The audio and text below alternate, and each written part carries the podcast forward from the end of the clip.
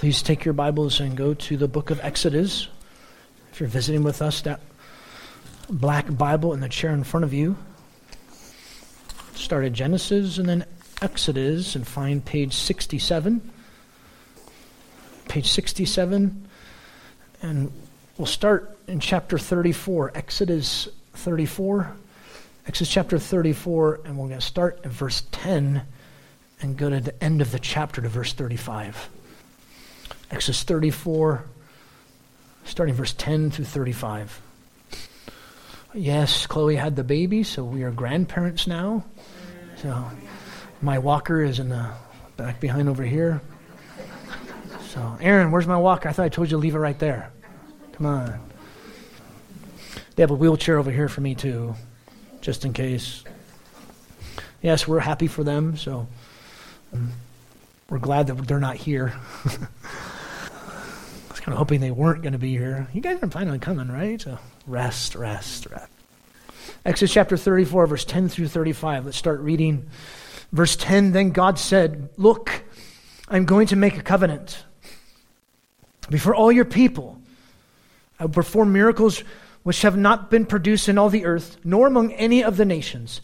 And all the people among whom you live will see the working of Yahweh, for it is a fearful thing that I'm going to perform with you. Observe what I am commanding you this day.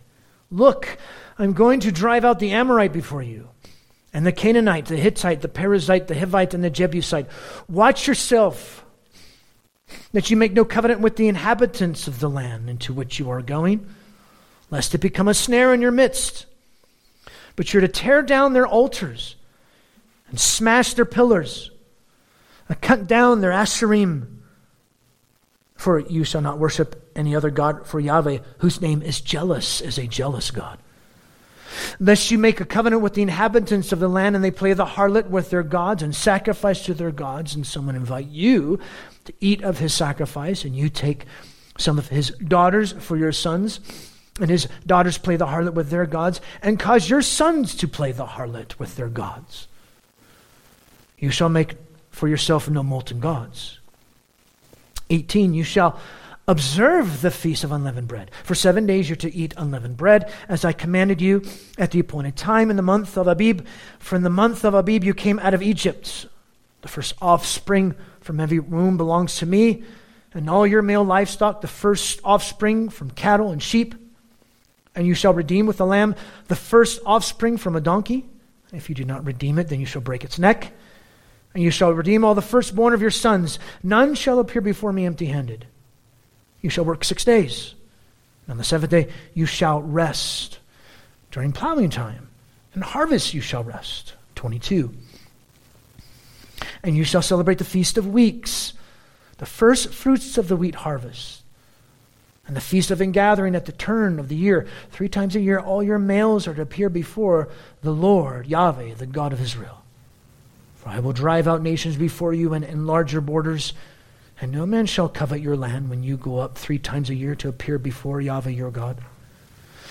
You shall not offer the blood of my sacrifice with leavened bread, nor is a sacrifice to the feast of the Passover to be left over until morning.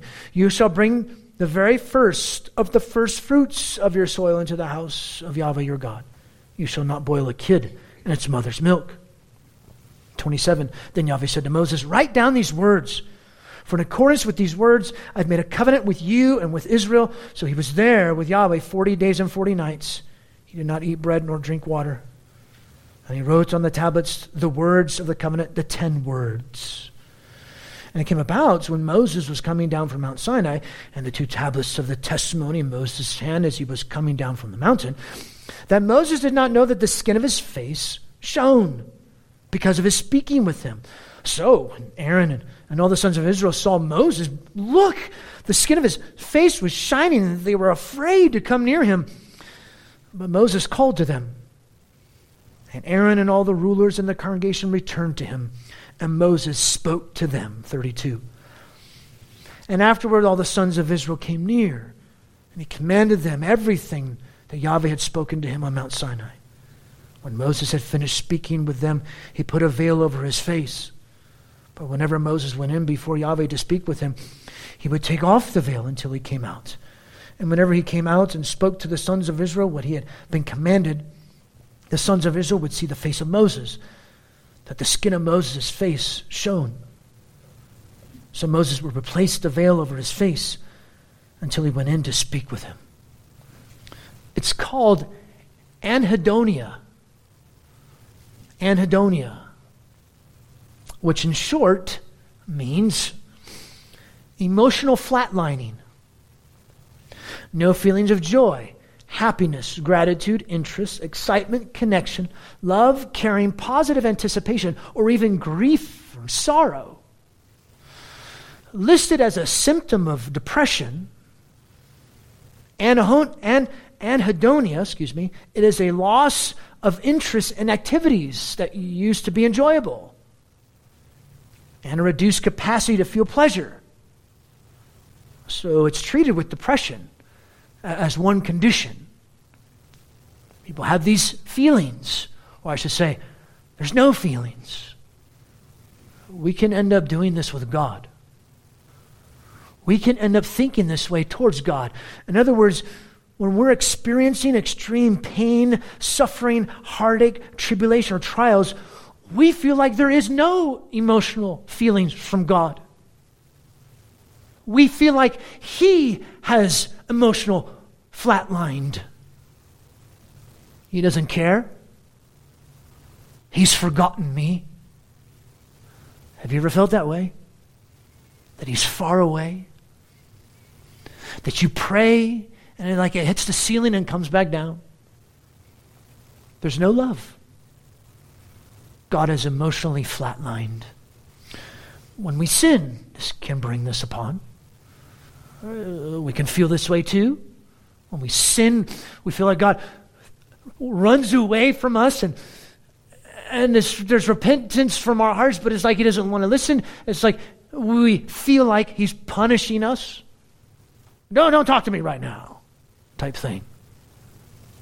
Whether it's suffering or sin, we feel like God has abandoned us.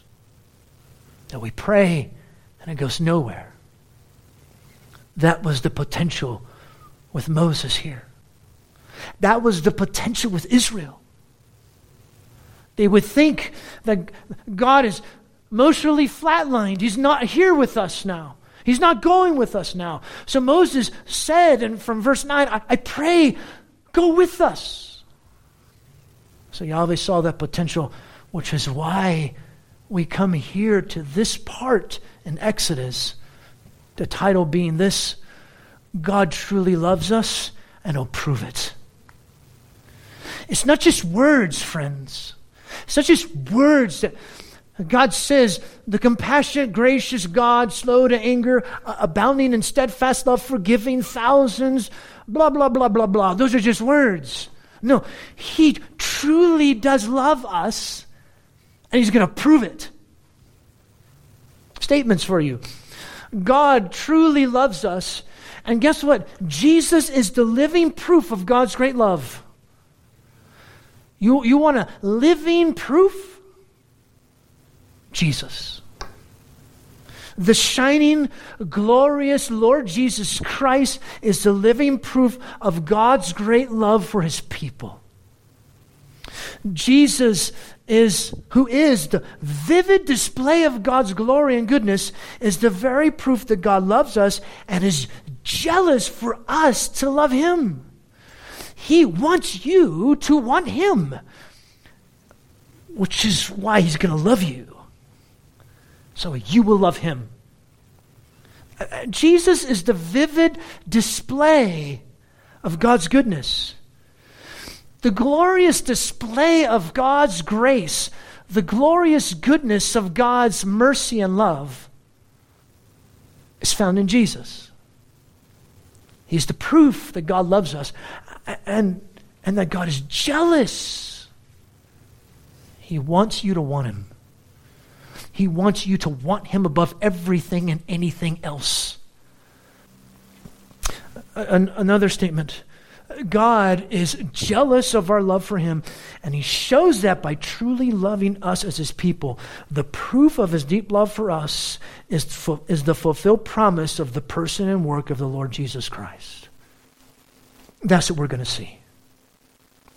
The covenant was renewed due to Moses being a faithful intercessor. That's our Lord Jesus. Yahweh was fully persuaded by Moses' intercession to not just renew the covenant, but I'm going to go with you, affirm he's going to go with them, and then I'm going to do great miracles amongst you. Yet he warned them to guard themselves against idolatry because he's jealous. I want you to want me. So I'm going to love you so you love me. That's how God does things. So after all this intercession, Yahweh truly does respond with mercy, grace, love, and forgiveness. He willingly and joyfully concedes to go with Israel. What a good God. It's not just empty words. It's not just blah, blah, blah, blah, blah. It's words that mean something, which actually leads to our first point. Yahweh speaks action words of love. I'm going to do this and this and this and this. Bing, bing, bing, bing, bing. Verse 10 and 11. Behold, I'm going to make a covenant. This is not a new covenant, it's a renewal of the covenant that was broken. Remember? And chapter 24? Remember that? They, they, they said, Oh, that the Lord has said we will do. And then pfft, they broke the covenant. When? the beautiful making of that wonderful, glorious golden calf. They broke the covenant. But you notice here, look, I'm going to make a covenant before all your people. I'll perform miracles. There's not been. Wait a second. Yahweh privately revealed to Moses his intention of renewing the covenant, and it was only Yahweh who acted to do this. The people didn't vow obedience. The people didn't say all that the Lord says we're going to obey. It's just simply Yahweh showing, speaking action words. I'm going to do this. I'm going with you. Just to Moses. And, and, and keep in mind, you're talking covenant here. In the ancient Near East, when you have this covenant, and, and one party breaks the covenant, the other party will be totally right to abandon the other person and the covenant. Just, we're done. Every right to do that. Uh, Yahweh unilaterally decided to withdraw his rights and extend mercy, even though he could walk away from them since they'd broken the covenant. They breached the covenant. Uh, even more, Yahweh displayed his gracious, merciful, loving, merciful forgiveness by not only embracing Moses' intercession and renewing the covenant. Verse 10 I will perform miracles which have not been produced in all the earth, nor among any of the nations. All the people among whom you live, they're going to see me working. They're going to say, Holy cow, check that out. That's from the Jive version. The New American Standard says, It's a fearful thing that I'm going to perform with you.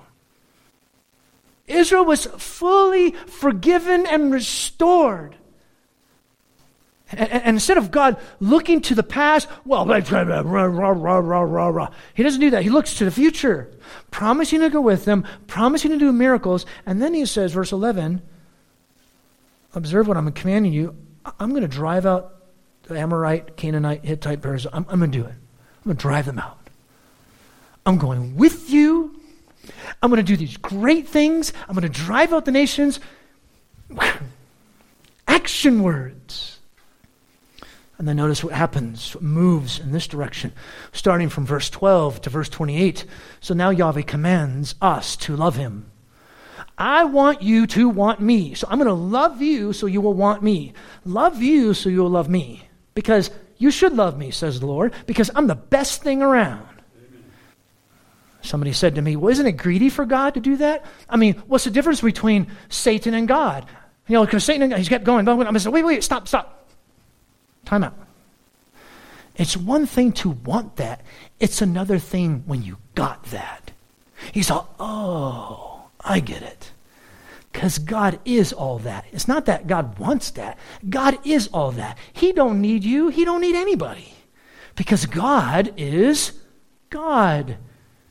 As R.C. Sproul says, God is God, you are not. Mm-hmm. Very simple. God is God, you are not God. So he says, I want you to want me. He commands us to love him. Verse 12, watch yourself. Here's the covenant stipulations. Practically, these laws are verbatim from chapter 23 and even chapter 25. Except it's different, though. From chapter 23 and chapter 25, things are reversed. Because first, here in, in chapter 34, there's the warning against idolatry. And, and then, then the commands about the feast, the Sabbath, blah, blah, blah. And, and, and why? Well, because of the whole golden calf incidents. Uh, that's why the, the whole watching yourself against idolatry comes first. Because remember that whole thing that happened, guys, a, a few days ago? That's why I'm telling you this now. Let's move forward. So he says, avoid idolatry, paganism, or any interaction with pagan nations around them who might tempt them into idolatrous activity. Make every effort to keep yourselves from this evil. Verse 13 Tear down their altars, smash their pillars, cut down the Asherim. They were sacred poles to the goddess Asherah.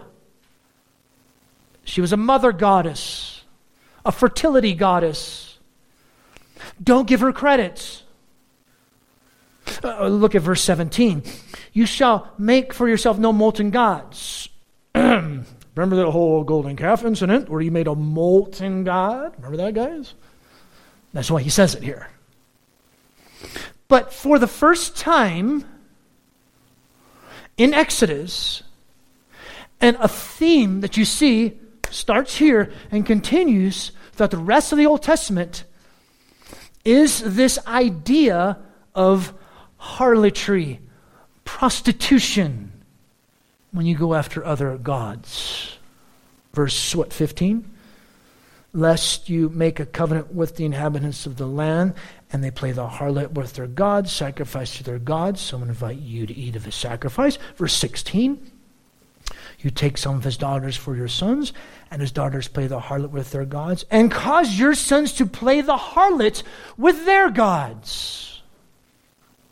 Yahweh introduce the idea that worshiping idols was just like prostitution. So Israel, notice, is was Yahweh's bride. So be faithful to me because I'm jealous for you. Verse 14, for you shall not worship any other God.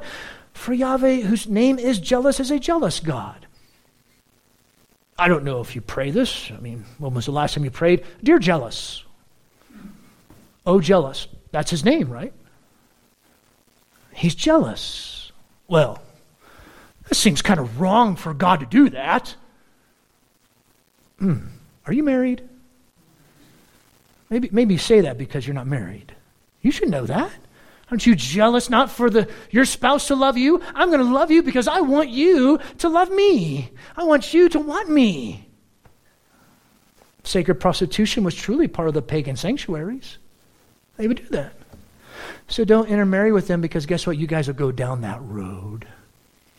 Yahweh was jealous for Israel's love, and he showed his jealousy by loving them. He wanted them to love him because he's the best. He's the one who should be first and foremost in our lives. This is where addictions comes in. This is where desires come in. Your desire for comfort, for pleasure, for security, for safety for control, for power. All those things that are not necessarily bad things, good desires you have will rear its ugly head and will become your idol. You'll say, I not just need this, I want this, I have to have this. You better give this to me. Now that's your idol. And now you're committing idolatry. No, you're committing adultery against your God who wants you to want Him more than alcohol, more than drugs, more than a person, more than a relationship, more than anything else that you would want. You want me more than anything else. we come to the place where we see that God is the one who's going to give us the most pleasure more than anything else of the gifts that He gives to us. God is jealous of our love for Him, and He shows that by truly loving His people. And we're going to look at this in a moment. The proof of His love is the fulfilled promise of the person and work of Jesus Christ. We'll see that in a moment. But all these things He goes through, not doing this, not doing this, not doing this, this is likened to the New Testament concept of putting off the old person don't do this, don't do this, don't do this. They were called not to do this or that. That's what God calls us to do. A way to display our love for God is to put off the old person and its evil practices. Because the old person its evil practices, that's when idolatry begins to take effect in our lives. Put off the old, put off those things. And then you have verse 18 through 26 put on. You have a little bit of a put off, but most of them is put on. It says, You shall observe the feast. You shall do this. You shall do that. Do this, do this, do this, do this, do this, do this. Specific ways they show themselves to be distinct from the other nations, to be holy. These are specific ways Israel could focus themselves upon Yahweh as their God to be reminded of Him and what He's done for them. That's why they had to feast. That's why they had Passover. Israel needed more than simply, don't do this. They also needed a do this. This the way this would happen was through the feasts that they would celebrate, remembering the Sabbath, remembering that they're distinct. You should be so different. How different? uh, verse 26 You shall not boil a kid in its mother's milk. What? Shoot, I did that yesterday. What am I going to do now? Great. I just broke the covenant. you missed the point. In the ancient Near East, this is kind of the thing that they would do. You should be so different to the point where you don't boil a kid in its mother's milk. You're holy you're not like the other nations. You're not like them. You're my people. And another way that it shows you want me, says the Lord. That, that's how you're going to show it. Not the only way, but a key way. Again, it would remind them of Yahweh as their God and, and all the mighty things He'd done for them. Uh, uh, uh, take your first offspring, what, verse 19 and verse 20. It reminded them of the firstborn that was slain in Egypt. Remember that? That's why they had to do that's why they celebrated this. How God was so merciful to them to spare them their firstborn. That's why you did this. You remembered God's mercy. That's why you do this. It was to remind them of being God's holy people. And likened to the New Testament concept of putting on the new person. You put off and you put on. This concept that we see in the New Testament, it's, just not new. It's what they did in the Old Testament. It was just specific with the nation and different ceremonial things that they would do, but the whole concept of you put off and you put on is still the same. God gives us actions to take us actions to take to help us make him number 1 in our lives. It's not simply about putting off sin, you put on goodness. I want you to want me. I, I, he's commanding them to love him. And as I said, this sets the stage for the rest of the Old Testament as, what, as well as what we deal with in the New Testament, for us as New Testament believers. This whole concept of falling into idolatry, in spite of Israel's, our pattern of falling to idolatry, what does Yahweh do?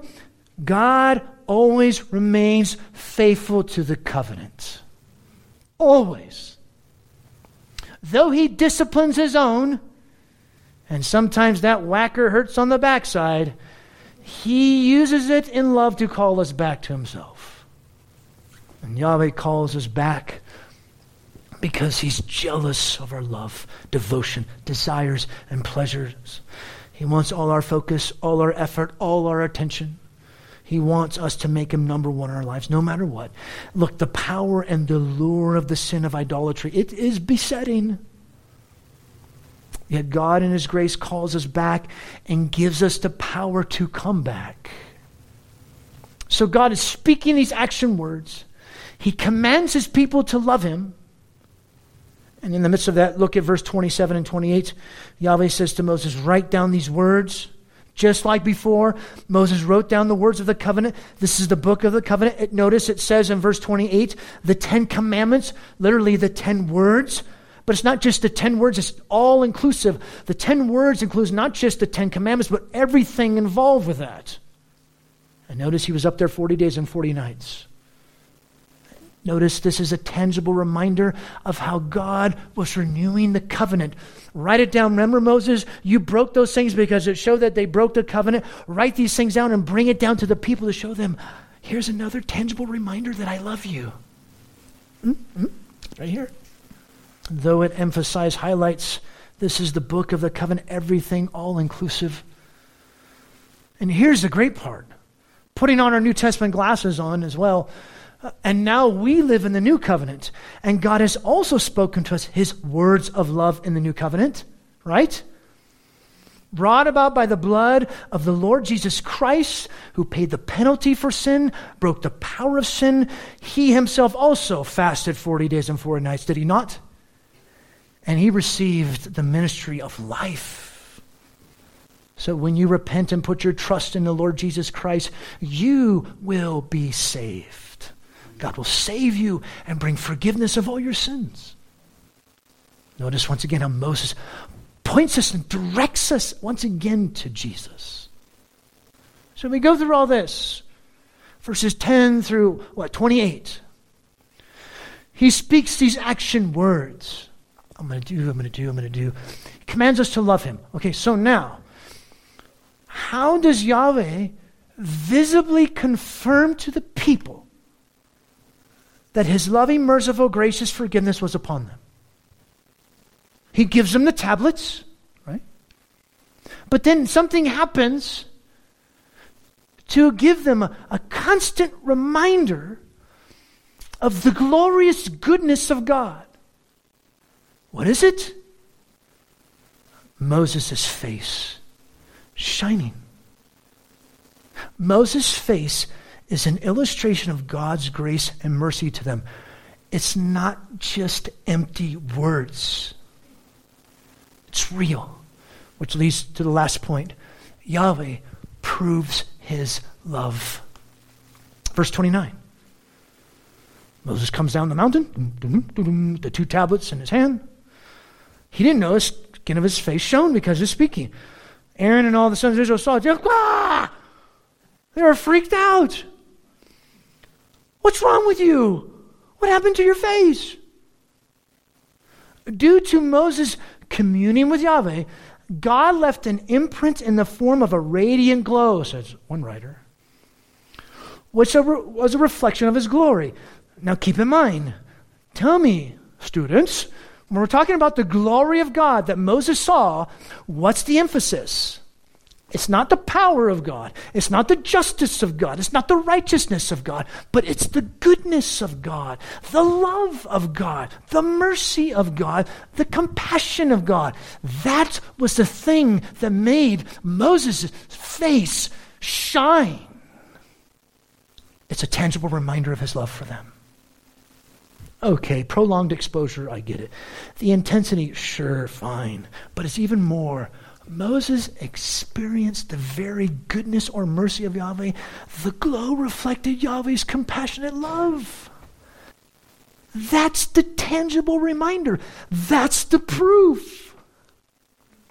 Because Moses was in close proximity to God's glory, his love, faithfulness, compassion, mercy, his face glowed. And it was this close proximity that gave testimony to the sons of Israel that Yahweh was indeed going to go with them and he's going to show them his love. And they went, wow, that's so amazing. We're so excited about that. No, they freaked out. As we probably would too. This was just more than being weird.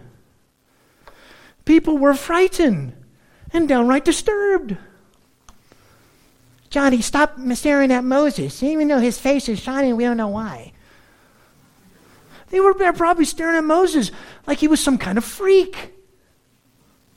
Right? So, so what does Moses do to give them peace of mind? I should have brought a hoodie. He puts a veil over his face. Verse 31, they freaked out. Verse 31, Moses called them to him. Aaron and the rulers returned him. Moses spoke to them. 32, after all the sons of Israel came near, he commended them, everything Yahweh spoken. And when he finished speaking, he put a veil over his face. And yet the glowing face of Moses was a visible manifestation of the blessing, kindness, goodness, and grace of Yahweh to Israel. But Moses had to conceal the glow with a veil.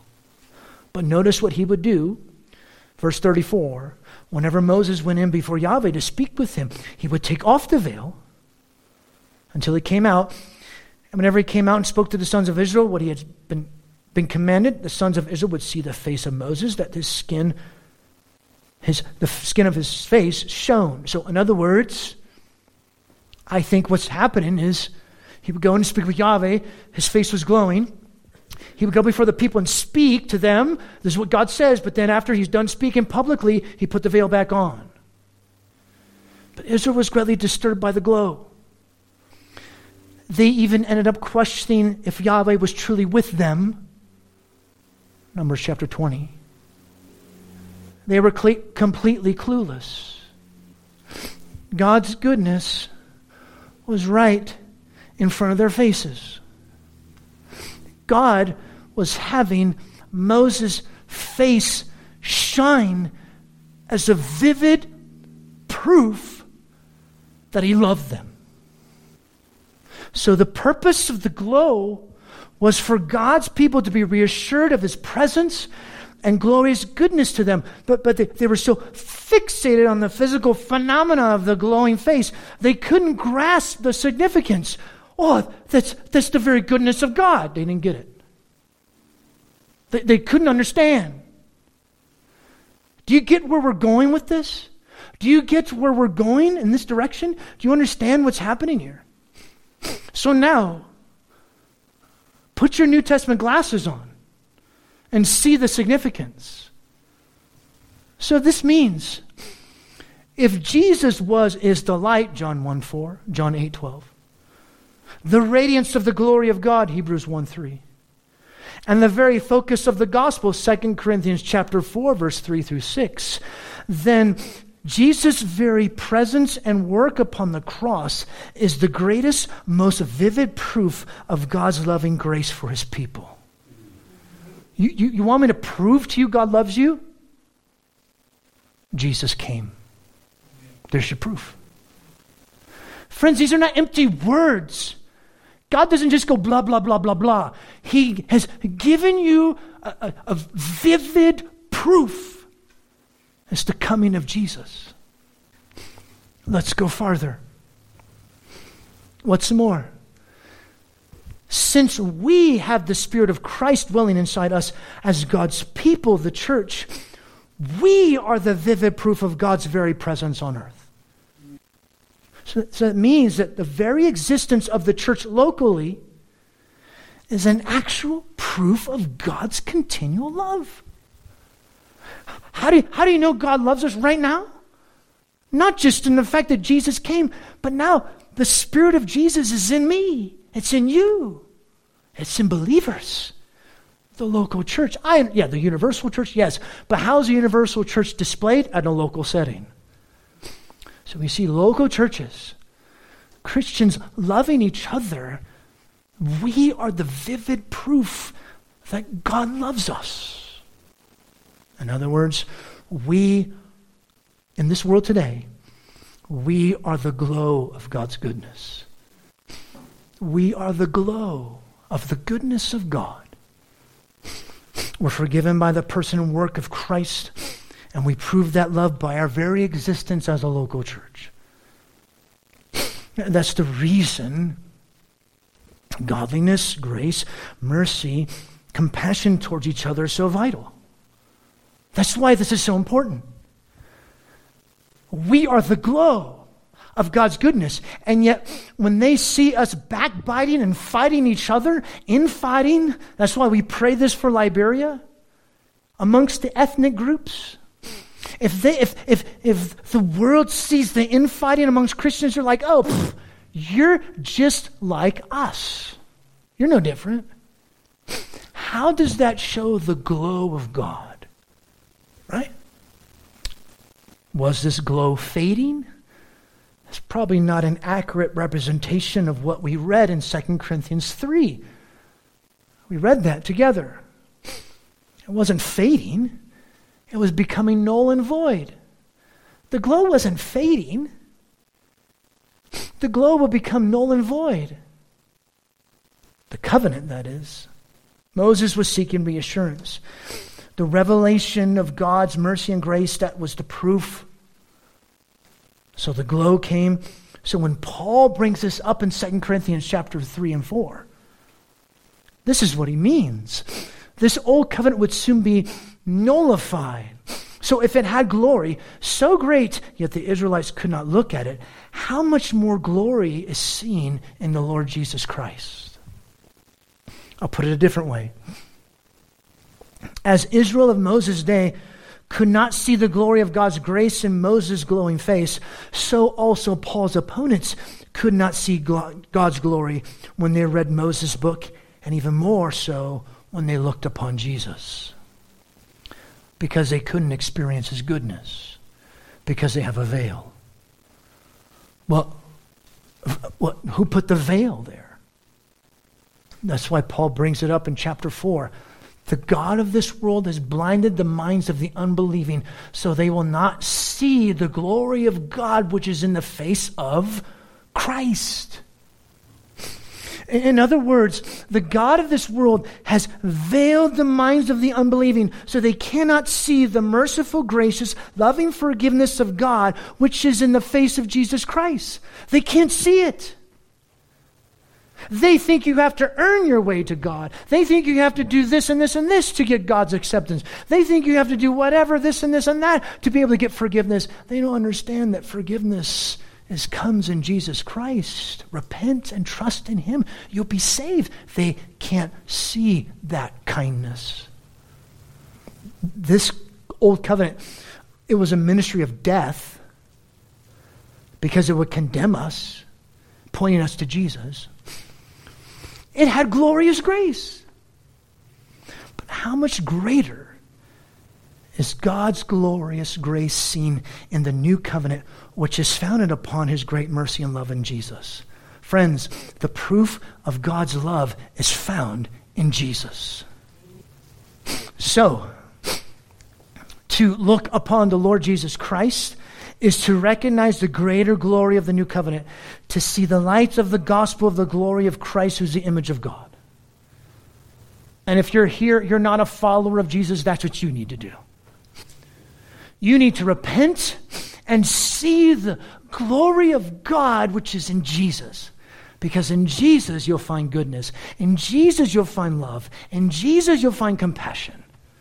Not in yourself. Not in you doing all these good things for God. Oh, I got to work, I got to work. No. It's found in Christ and Christ alone. But what does the evil one do? The evil one blinds us to his goodness, God's goodness, blinds us to God's love, blinds us to the salvation found in Jesus. He, and he, he blinds the unsaved, but he also blinds us too. Because what do we do as Christians?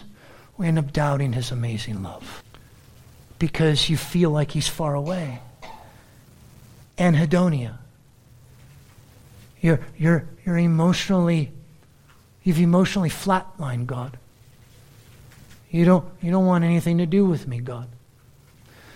But as Moses was in the tent before Yahweh with an unveiled face, Christian, take off the veil and embrace the love that's there. The truth before you. What's that truth? The Lord Jesus Christ is the living proof of God's great love and mercy. This ties in next week because we celebrate the resurrection. And when we celebrate this resurrection, we're, we're celebrating the very fact that God the Father says, Yeah, this is my son, I resurrect him, I love my people, and I want you to want me. It seals it. So you may say, okay, fine, I, I get it. Jesus, the proof of God's love. But I want to touch something. I want I want to touch something. You want to touch something? If you want to touch something as evidence of this amazing, undeserving love, then let me touch you. Let the members of the church touch you. Let the people of God touch you because we have the Spirit of Christ living inside us. We are the primary proof of God's glorious goodness. So when, when a Christian touches another Christian and prays for you, there's your physical proof. Right there. Are you suffering? Are you hurting? Have you been betrayed? Does life seem to throw nothing but curveballs at you and you're always striking out? Does all this suffering, pain, and heartache, hardship cause you to doubt, dear Christian? Take heart, Jesus is the proof. What more do you want God to give you? God truly loves us. And Jesus is the living proof of God's great love the shining, glorious Lord Jesus Christ is the living proof of God's great love for us as people. Jesus, who is the vivid display of God's glory, goodness, is the very proof that God loves us, and He's jealous for us to love Him. He doesn't just speak into the air, blah, blah, blah, blah, blah. He did something. The promise has been fulfilled Christ has come and Christ resurrected and ascended into heaven, and he sent his spirit to dwell inside his people. So now we are the living proof of this. God is jealous of our love for him. And he shows that by truly loving us as his people. The proof of his deep love for us is to fulfill promise of the person and work of the Lord Jesus Christ. There's your proof right before you.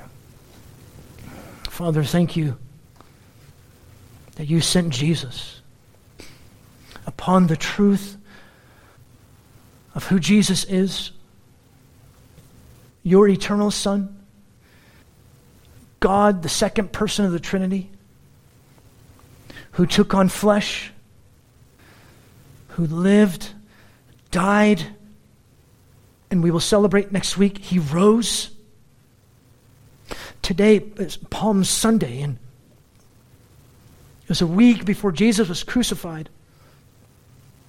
As he, would, as he came into Jerusalem, the, the Jews, the veil was there, it was blinding them. Help us to take off the veil. Help us to embrace how much you love us. Forgive us for doubting you. Because some of us, we suffer and we're in pain and we doubt your love. Know, we thank you that you're there. We thank you that you're with us. And as the promise says, you will never leave us or forsake us, you said, Lord Jesus, because your Spirit indwells us. Help us to want you. You're jealous of us. Help us to want you. And if you would, please, take this time to remind yourself how much the Father loves you and His Son. Ponder and think what we've seen from Exodus, and let the glorious gospel of grace let it overtake you. And we'll do our time of giving. We give monetarily as really a representation that we give our lives and we'll sing, we're lifting our voices to God and, and pray again, and then, then the action, God's love put into action as we converse with each other. But be encouraged. Don't listen to yourself.